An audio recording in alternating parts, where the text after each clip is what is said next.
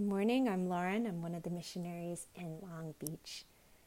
And today, I invite you to touch your desire for love and the thrill of being alive.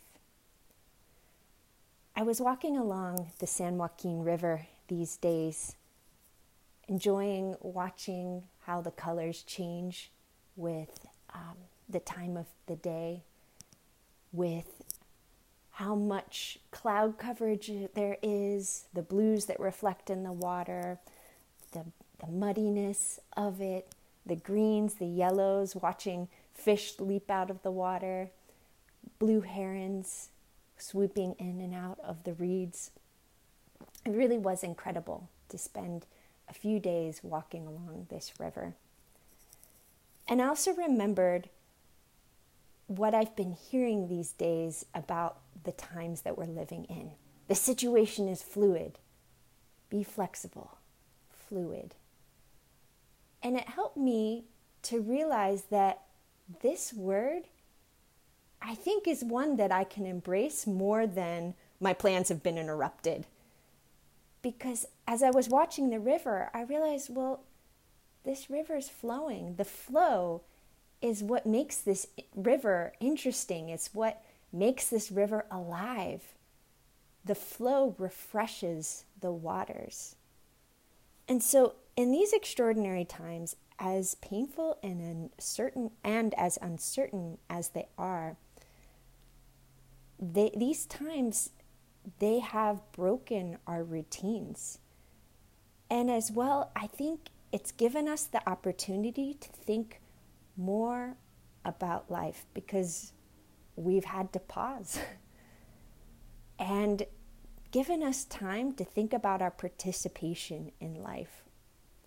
Rather, to think about, are we really living fully alive in this moment despite its fluidity? Or maybe because it's fluidity, we can take this opportunity to rise and walk, as Jesus tells us in the Gospel of Matthew 9, verses 1 through 8.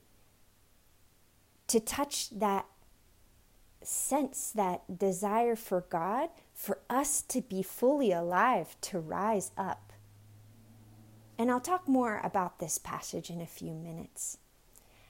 But I first want to share with you a moment that I had when I was talking with one of my old friends.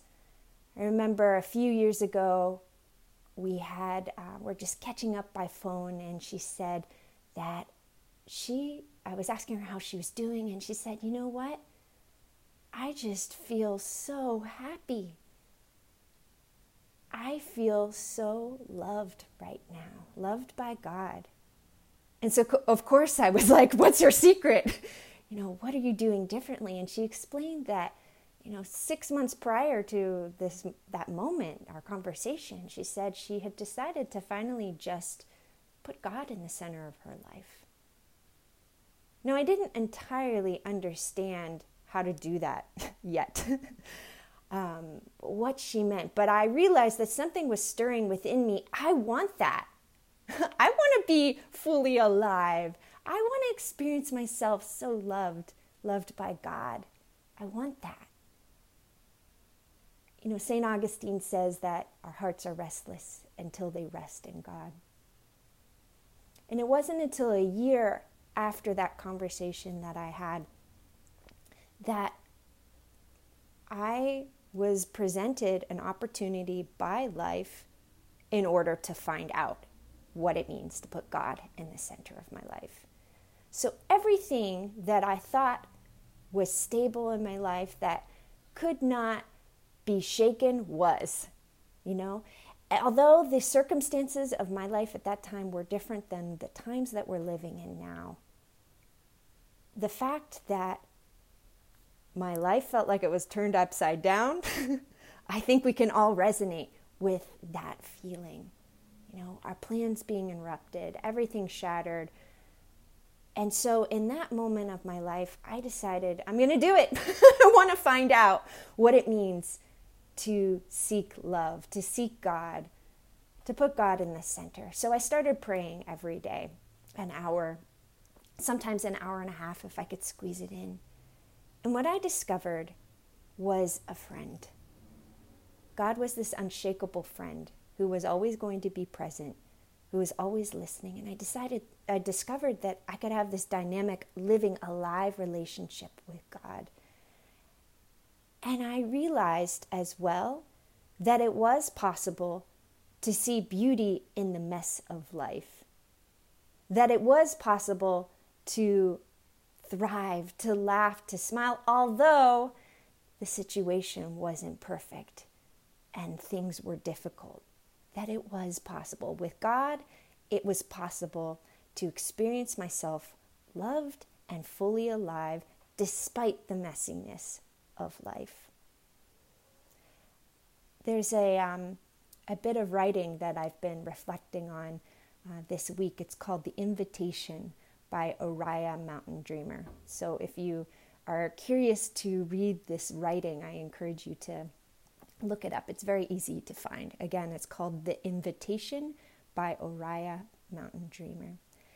And this piece of writing talks exactly about this search for entering, this desire for entering life with all that it is. Not this, the perfection, the ideal, but to embrace life as it is.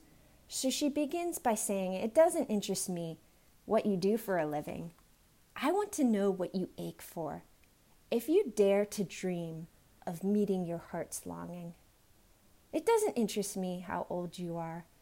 I want to know if you will risk looking like a fool for love, for your dream, for the adventure of being alive. And she continues throughout this writing to talk about if we are able to sit with pain without trying to hide it, to fade it, or to fix it. If we will dare to disappoint another person in order to be true to ourselves. If we can live with failure and still stand, she writes, at the edge of the lake and shout to the sliver of the full moon, yes. Yes to life. Yes to all that comes with it. If we can see beauty, even when it's not pretty. And she ends with saying that I want to know what sustains you from the inside when all else falls away. And I think that that's so important for us to recognize that, yeah, life is not always what we plan it to be. That sometimes it does feel like everything's falling apart, falling away. But what is sustaining us from within? To recognize that, yes, we do feel that restlessness within us sometimes, that ache for what? And sometimes we try to fill it with things that will never satisfy us, right? Maybe that's binging on Netflix, which, of course, there are some pretty good shows out there. And I might add, I'm super excited that Hamilton is now streaming on Disney+.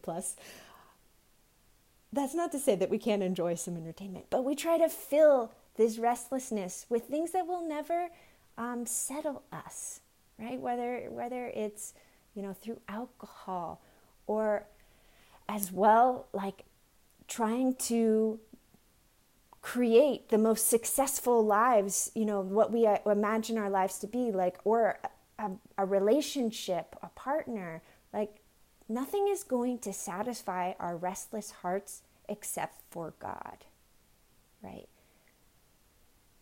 And so if we seek the one who knows our hearts, the one who is able to love us unconditionally so profoundly and draw our strength from that, we will have the capacity to see beauty in the mess. And we can have the fortitude to be able to sit with pain, with God. We won't be sitting alone. To be able to examine the times that we've fallen, our failures, with God. To know that we can always begin again. To know that forgiveness and mercy is real. To live life to the full with God, with another, with someone. And I think that is exactly why, as well, I really like the passage in Matthew 9 that I was mentioned earlier. Again, Matthew 9, verses 1 through 8. And this is a healing story.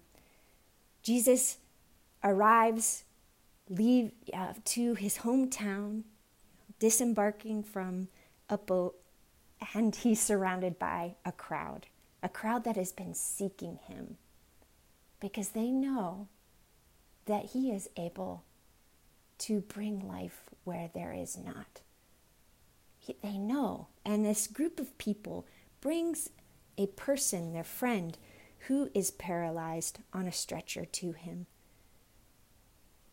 And seeing their faith, Jesus said to the one who was paralyzed, "Courage, my child, your sins are forgiven." Jesus wants us to live fully alive, to not be afraid of life, to shrink back from it, rather, but to have courage, to get up. But of course, there were people in that crowd, scribes, who doubted that it was possible for this person who was paralyzed to get up. Knowing what was in their minds, Jesus said, "Why do you have such wicked thoughts in your hearts? Now, which is easier to say, 'Your sins are forgiven,' or to say, 'Get up and walk'? But to prove to you that the Son of Man has authority on earth to forgive sins." Then he said to the one who was paralyzed, "Get up, pick up your bed, and go off home." And the man got up and went home. A feeling of awe came over the crowd. So when I was praying with this passage, along with The Invitation by Oriah, I really understood from God that it doesn't interest God if we sit in the company of scribes or if we are one, if we know all the rules of the law. What God wants to know is if we dare to live, is if we desire to experience the fullness of love of God. I understood simply from God, what I want to know is if you have faith, if you'll dare to take a step towards me. What interests God is what's on our hearts, is if we believe in mercy. And if we're merciful towards others and towards ourselves so that we can show mercy towards others. And it doesn't matter what plans that we have, because as we know, based on what we're living now, everything's fluid. We can plan all we want, but things continue to change, continue to shift. Remember, that flow, it does refresh the waters.